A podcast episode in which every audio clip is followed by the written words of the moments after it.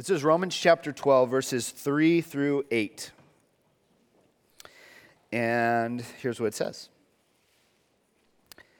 For by the grace given me, I say to every one of you, do not think of yourself more highly than you ought, but rather think of yourself with sober judgment in accordance with the measure of faith God has given you. Just as each of us has one body with many members, and these members do not all have the same function, so in Christ, we who are many form one body, and each member belongs to all the others. We have different gifts according to the grace given us. If a man's gift is prophesying, let him use it to the proportion of his faith. If it is serving, let him serve. If it is teaching, let him teach. If it is encouraging, let him encourage. If it is contributing to the needs of others, let him give generously. If it is leadership, let him govern diligently.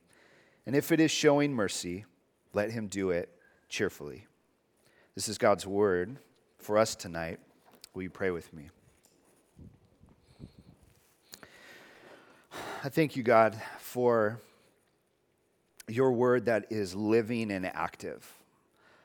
That we, as the family of God, can gather tonight together. And Lord, you can do things that are impossible for us to do outside of you. And so we come tonight in faith, believing, Lord, as we sit under your word, as we sing songs to you, as we open our hearts to you, that we will become more like you, God, more of your grace and your love, more of your generosity would bubble up in us, Lord God, and we would become these kingdom people in the city of San Francisco for your glory. In Jesus' name, amen. Amen. Uh, well, we have been in a series we've called A Moral Vision of the New Testament. It's a pretty exciting title, isn't it? Uh, Moral Vision of the New Testament.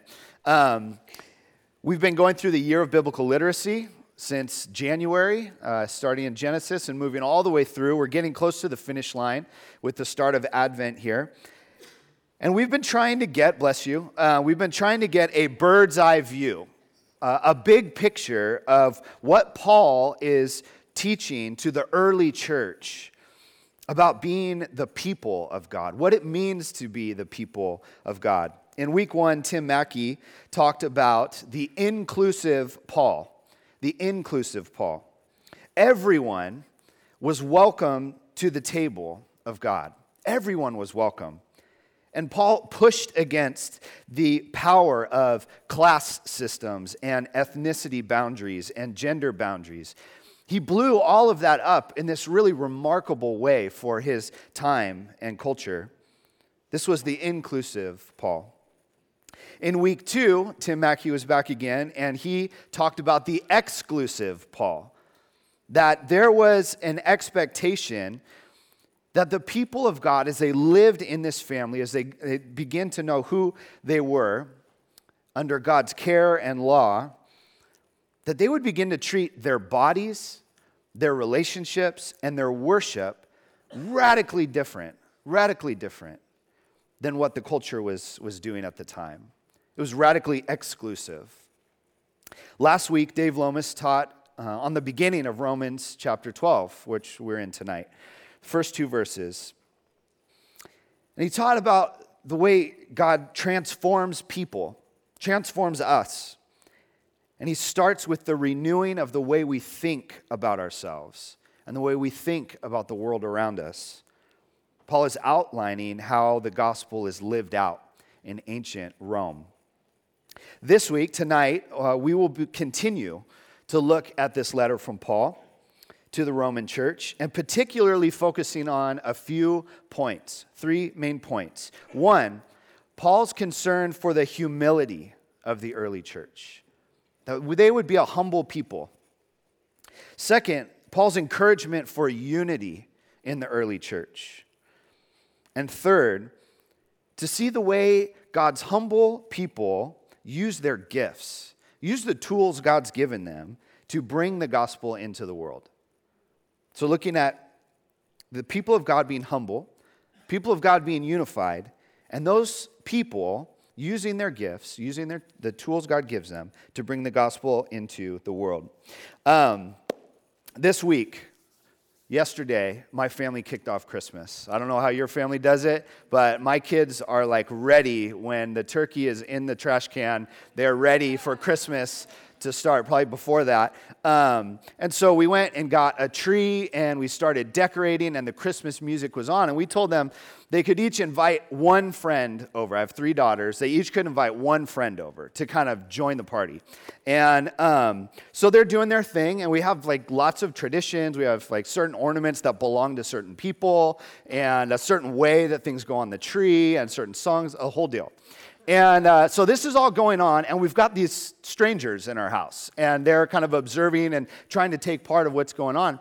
And I, my wife hears my middle daughter, Reagan. Um, the, I think it was like Mariah Carey's uh, Christmas album was going. And so she, she hears my daughter Reagan say to her friend, who, so this friend is uh, much more subdued, much more quiet, much more soft spoken, which none of my girls are at all. Um, so she's just reserved. And I hear my daughter Reagan say to her, No, no, no. Use your own dance moves to this song. Don't use mine. no, no, no. Move your body to the music. You got to get loose. You got to get loose. And like, for our kids, this is like, this is what you do. This is Christmas. You get loose. Like Mariah Carey's playing, the, the lights are going up. Like, this is what we do. For these other kids, they, they were having a hard time acclimating. Um, but if you're a daily, if you're in the daily family, right after Thanksgiving, this is what you do. This is what you do. And in the same way, uh, Paul is telling the early church in Rome, in this passage we're going to go through, if you're in God's family, if you're one of God's people, this is what you do. This is what you do. It's how you live, and it should become normal. Paul starts uh, with the premise that if you're in God's family, you view life as a gift. You view life as a gift. For by the grace given me, Paul says, I say to each of you, this is how he begins, this is the introductory statement. And if you remember Paul's story, he was a pretty gnarly guy. In the early part of Paul's life, he actually exterminated Christians, like literally hunted down people in the early church and killed them. Like this, this is what he did passionately. And then he had this incredible encounter with Christ. And what we see in Paul's address to the early church, we see that Paul knows that his past does not disqualify him from the future he has in Christ. Paul's past, all that he lived through, all that he put other people through, does not disqualify him for the future he has in Christ. I just feel like there's a few of you that need to hear that tonight. Because of God's grace, because of his loving kindness extended to Paul, extended to you and me, Paul can begin to urge the church, begin to admonish them in a really humble way. And he instructs them to do the same with each other in the way they speak to one another. If you, if you know someone or you are someone who has lived through intense suffering, intense pain, or if you're someone like Paul who has caused deep suffering or pain in other people, then this experience of coming to know Christ, uh, of receiving his grace and his forgiveness and new life in him, it reorients who you are. Uh, the Bible says you're reborn, that you have a new life. And Paul acknowledges this. He, when he enters into this life of Christ, and he's extended love and forgiveness and grace and healing. When God does this in your life, you begin to see life as a gift, and it humbles you. So Paul can say, For the grace given to me, by that grace, I say to you. In other words, Paul is leveling the playing field with his audience. Paul acknowledges God's grace in his life, and in light of that grace, he begins to speak to his brothers and sisters. I think we should take note of this in our cultural climate today. Speaking to others in light of the grace given to you and to me should soften our posture, should soften our words. The world doesn't need more arrogant blowhards. We've got plenty. And there are some in the church. I can be one sometimes. We don't need more of those. That's not what the church should be. In light of the grace given to us, we should speak gently to others. In fact, Paul tells the church uh, how they are to even think of themselves in this light. In verse 3, he says, Do not think of yourself more highly than you ought, but rather think of yourself with sober judgment. Now, I think we can agree that humility doesn't come naturally to most of us. Some of you, God bless you, it comes to you. Most of us, it doesn't come naturally. And it certainly was not uh, a virtue in Roman culture. Commentator Michael Bird said this about humility or the lack thereof in Roman culture. He says, Humility was not an ancient virtue. Humility was for inferiors, for slaves, plebes, and retainers. Social life in ancient Rome was fiercely competitive and consumed with pursuits of honor and status. Raising yourself among others was the aim of the game. Yet Paul Paul expects Christians to do the opposite to think of themselves with self modesty and not self promotion. The Roman world was one where everyone was scratching and clawing to make their way up the social ladder. And quite honestly, 300 years later, not much has changed. Our culture does not celebrate humility. We celebrate a lot of things, humility is not one of them. This should be a healthy reminder to us that we are predisposed to think well of ourselves. we are predisposed to self aggrandizement. In our nature, in our blood, we think better of ourselves than we ought to. This plays out for me um, when I get into arguments with anyone. um, I tend to think that my point of view is the only one that makes sense. It's the only one that makes sense. And uh, this happened to me with my father in law over the, over the holiday. I love my father in law. We have a great relationship. But I could not, for the life of me, understand his points of view around this whole political process thing that we just went through. I could not understand where he was coming from. And quite honestly, as I began to unpack this friction that we were having, I could figure out that not only could I not understand where he was coming from, I realized I didn't care very much to understand where he was coming from. That was the truth of it. My ego in the way. I think of myself, my moral high ground, my education, my life experience to be the end all be all. That is the measure of what is right. And Paul says, I need to be sober minded, meaning I shouldn't get drunk on my own arrogance. I shouldn't get drunk on pride, on myself, and how I think of myself. Instead, I should be aware of my own limited view in understanding God, in understanding the world, and sports and politics, and you can add in everything else. If I take my myopic life experience, this little tiny piece uh, of humanity, and I make that the end all be all, it is an incredibly arrogant place to stand. And Paul warns us to be people that don't act that way, that don't think that way. This is something we talk a lot about in our community groups that humility is a realization that I don't have all the answers and God forbid, I may even be wrong about some things. So, we practice we practice ways of being sober minded. A couple ways we do that. One, seek to understand before you're understood. If you go in genuinely into a conversation seeking to understand before being understood, you have a better chance of having at least some sober mindedness in your conversation. Secondly, seek to listen first before you speak.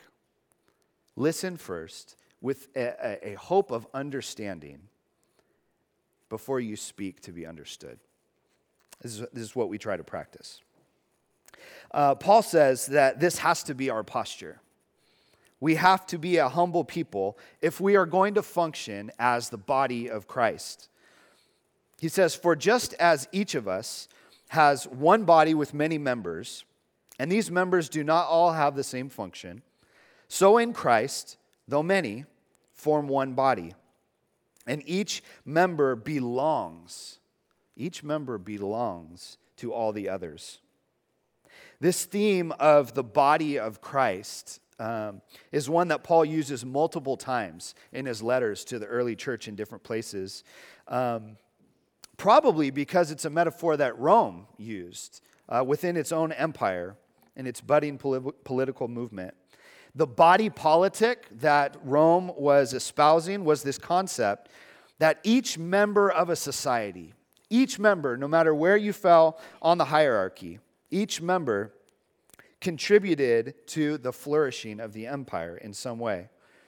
If the empire was going to stay healthy and was going to grow, it required that each member live within the laws of the land, paid their taxes and their dues, advance the ideas of the empire. This would keep things thriving.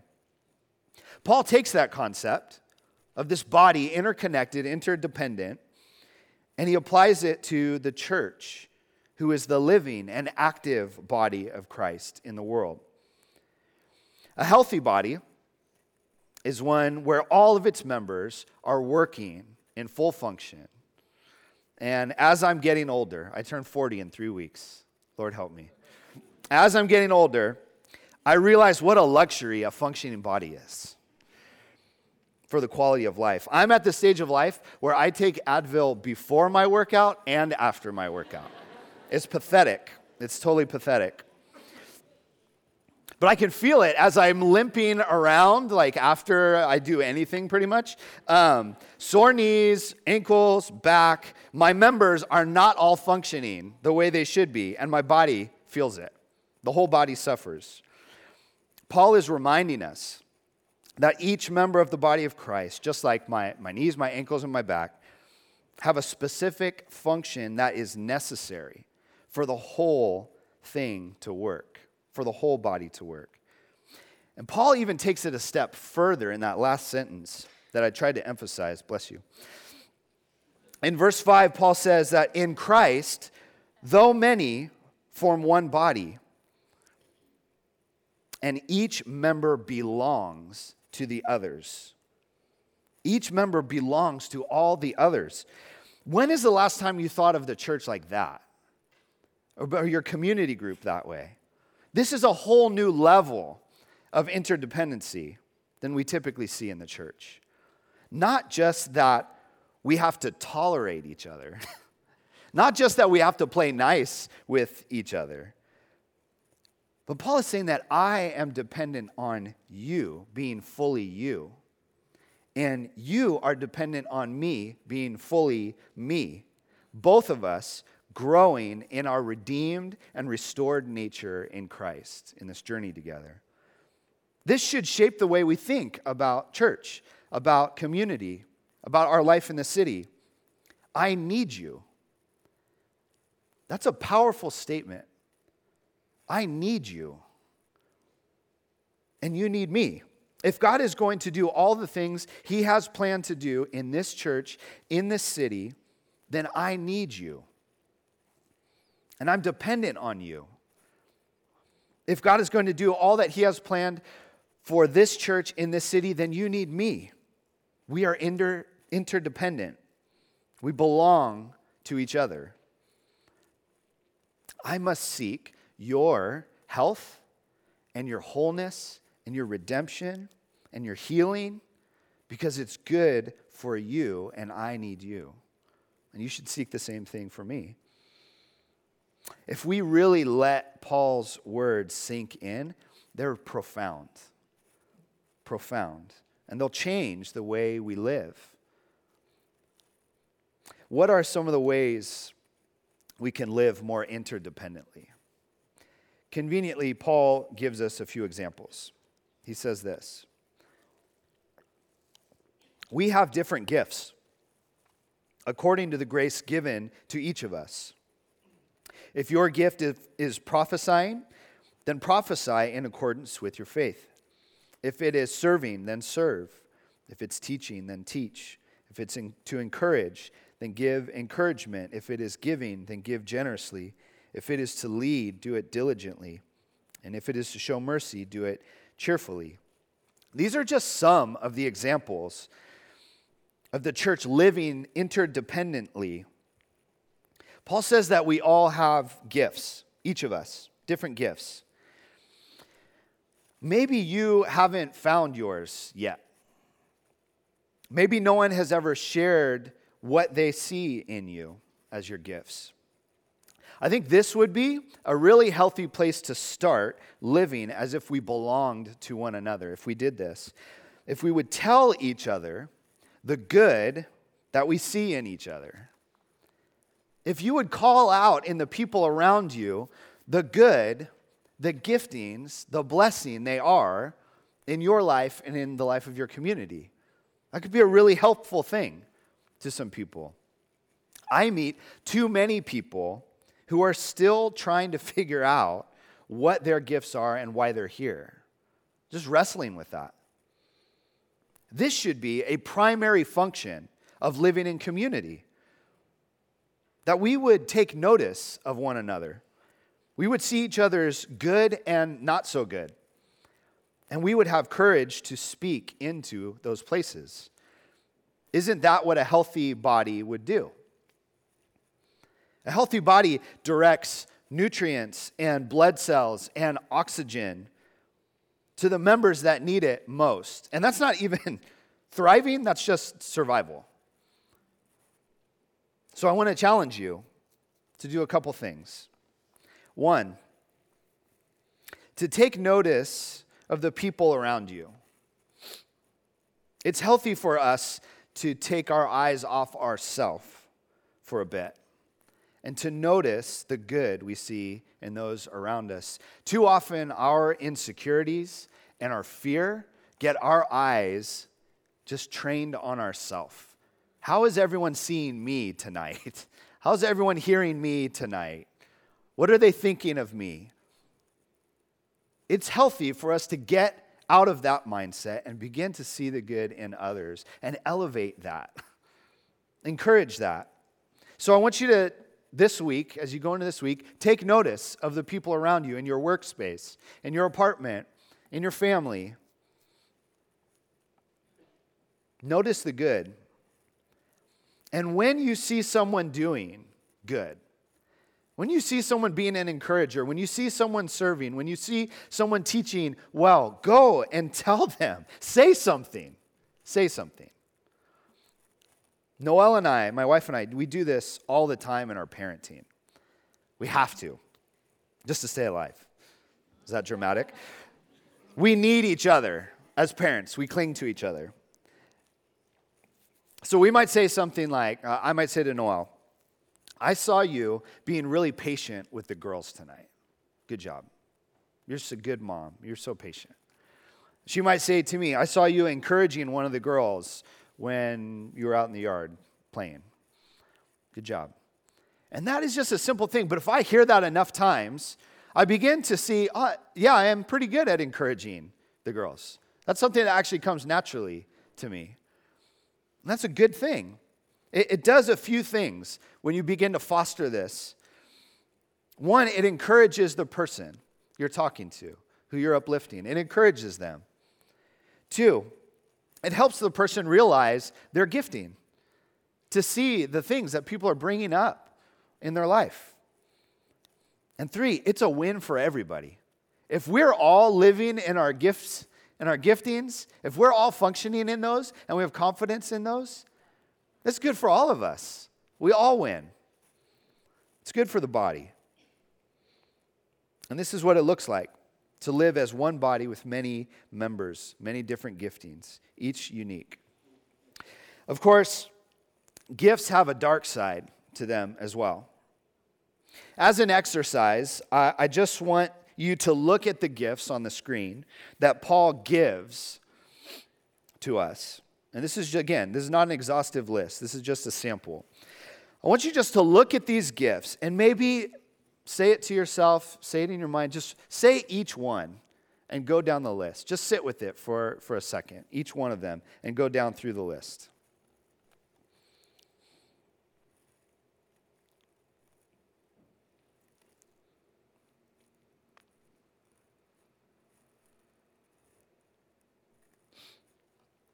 Now, how many people are hoping for the gift of serving? How many people signed up for showing mercy? Okay, here, here's the point.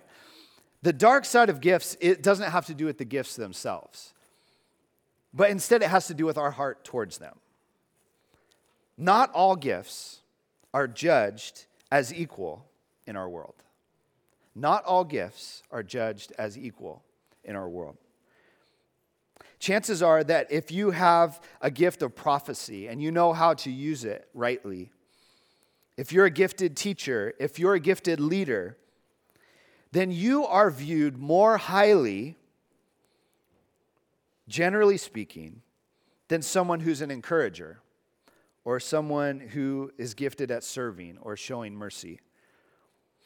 And this is why Paul starts with humility. He's a smart guy. This is why he starts with humility, with not thinking more highly of ourselves than we ought to and being sober minded. In our context, I think Paul would not be so concerned about those who serve and encourage and show mercy as needing to be humble.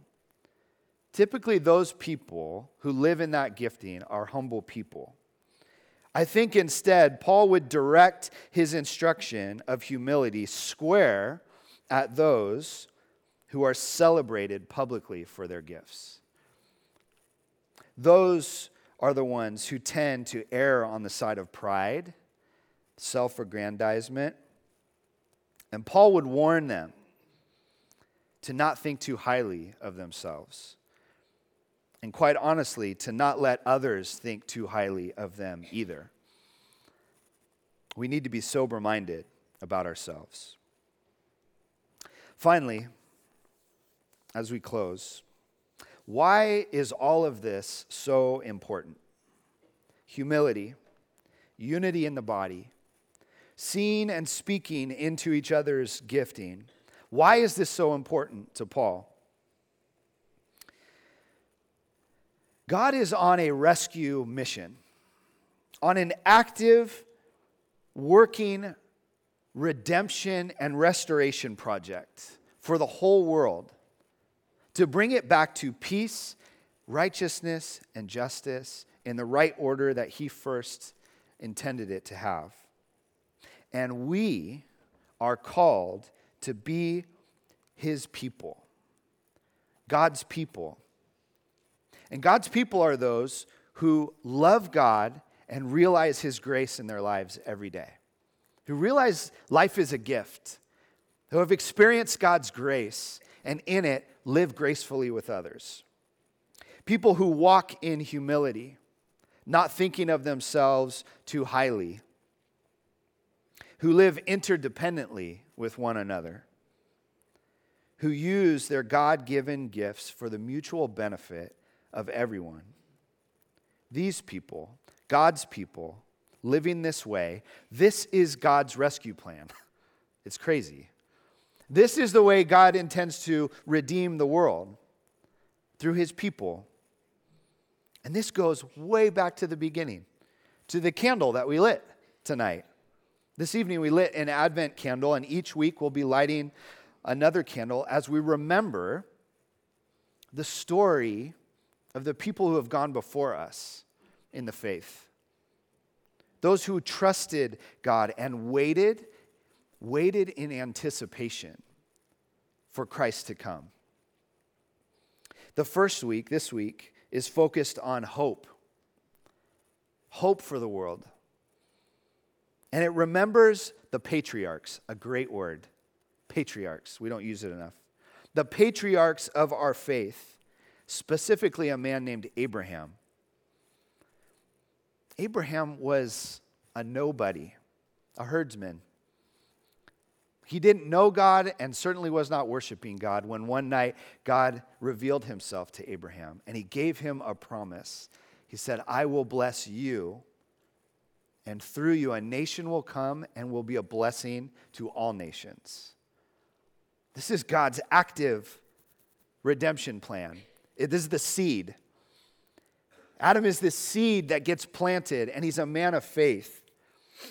See, what we live into tonight what we live into in this time is the fruit of Abraham. Abraham was like a seed planted in the ground, and he becomes this tree uh, of children and offspring that become tribes, that become a nation, that become many nations. It's like a tree with many branches that reaches out its branches over all of humanity. And it's supposed to offer good fruit good fruit to the world. That people would taste and see that God is good through his people, us. That is God's plan. That was from, from the beginning with Abraham. And there are just four parts of Abraham I want to just like throw out there because this is our DNA. This is like what is passed down through the family tree of generations in the faith. One, that Abraham was loyal to the Lord. He was loyal to the Lord. God told him to leave his people, to leave his family, to leave his country, and just go and start walking. And Abraham said yes. He was loyal to the Lord. Abraham trusted the Lord even when it made no sense. Do you guys remember that God gives Abraham a promise when he's 75 years old that he would be a nation? And at that point, Abraham doesn't have a son, he doesn't have an heir. 75 years old. And, and God makes this promise you will have a son, you will be a great nation.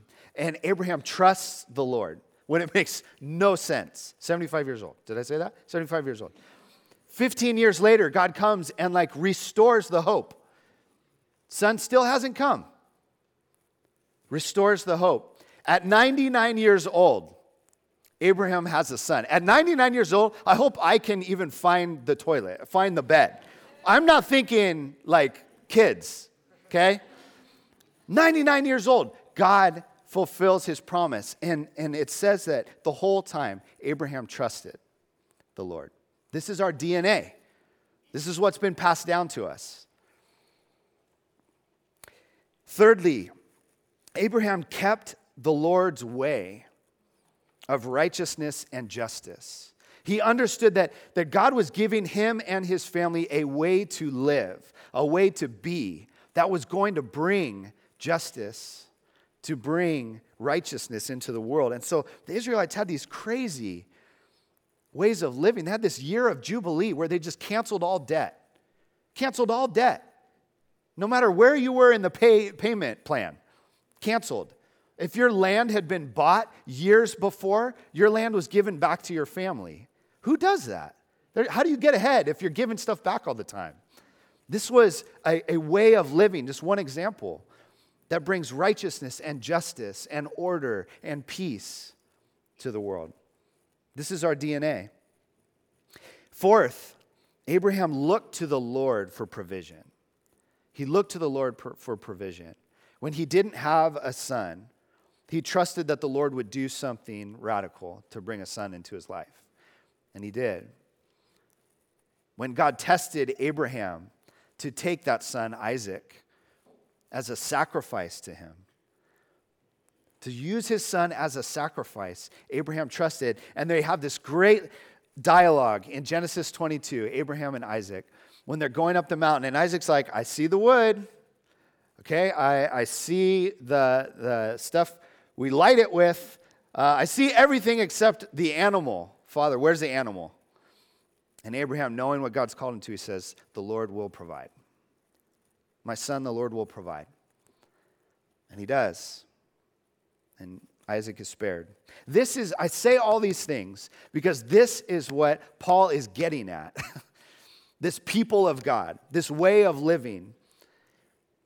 This is the DNA of it. This is the seed where it starts. It's why we light the candle tonight, to remember where this began. And I want to just share with you what happened in Rome. When Paul writes this letter, and, the people of God begin to live in this way of interdependency as the people of God, walking in humility, bringing the gospel into Rome. Check out what happens. It's amazing. Sociologist Rodney Stark, he wrote a book, he wrote several great books, but um, he wrote a book called The Rise of Christianity. And it's from a sociological perspective. He's not a theologian. And listen to what he, he writes about the effect of Christianity in Rome. He says Christianity revitalized life in Greco Roman cities by providing new norms, new kinds of social relationships, able to cope with many urgent urban problems. What's he talking about there? He's talking about that way of keeping righteousness and justice that way of living differently. That was what, what was happening in these cities. He goes on, he says, To cities filled with the homeless and the impoverished, Christianity offered charity as well as hope. To cities filled with newcomers and strangers, Christianity offered an immediate basis for attachment. To cities filled with orphans and widows, Christianity provided a new and expanded sense of family to cities torn by violent ethnic strife. Christianity offered a new basis for social solidarity. And to cities faced with epidemics and fires and earthquakes, Christianity offered effective nursing services and care. The early Christian church literally changed the most powerful empire on the planet. And we are still called to be those people. It's who we are, it's who we were created to be. It's what the family of God does. It started with Abraham and it lives in us, God's people. So tonight, would we take those words from Paul to not think of ourselves too highly, to be sober minded, to have a healthy dose of humility. And then would we encourage one another? Would we live into the realization that God has given us a tremendous amount of gifts in this room? Just in this room alone, if each of us lived into our gifting, lived into this family of God and way of being, restoring righteousness and justice, what could happen in this city? Just this room. That's who we're called to be. That's what we do. Let's pray.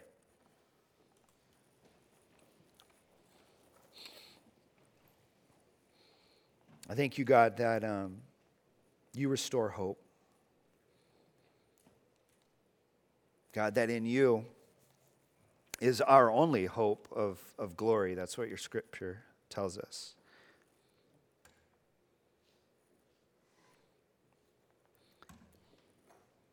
So, tonight, God, as we move into this time of responding, I want to ask, Lord, that we would humble ourselves. Humble ourselves even to the way we worship you.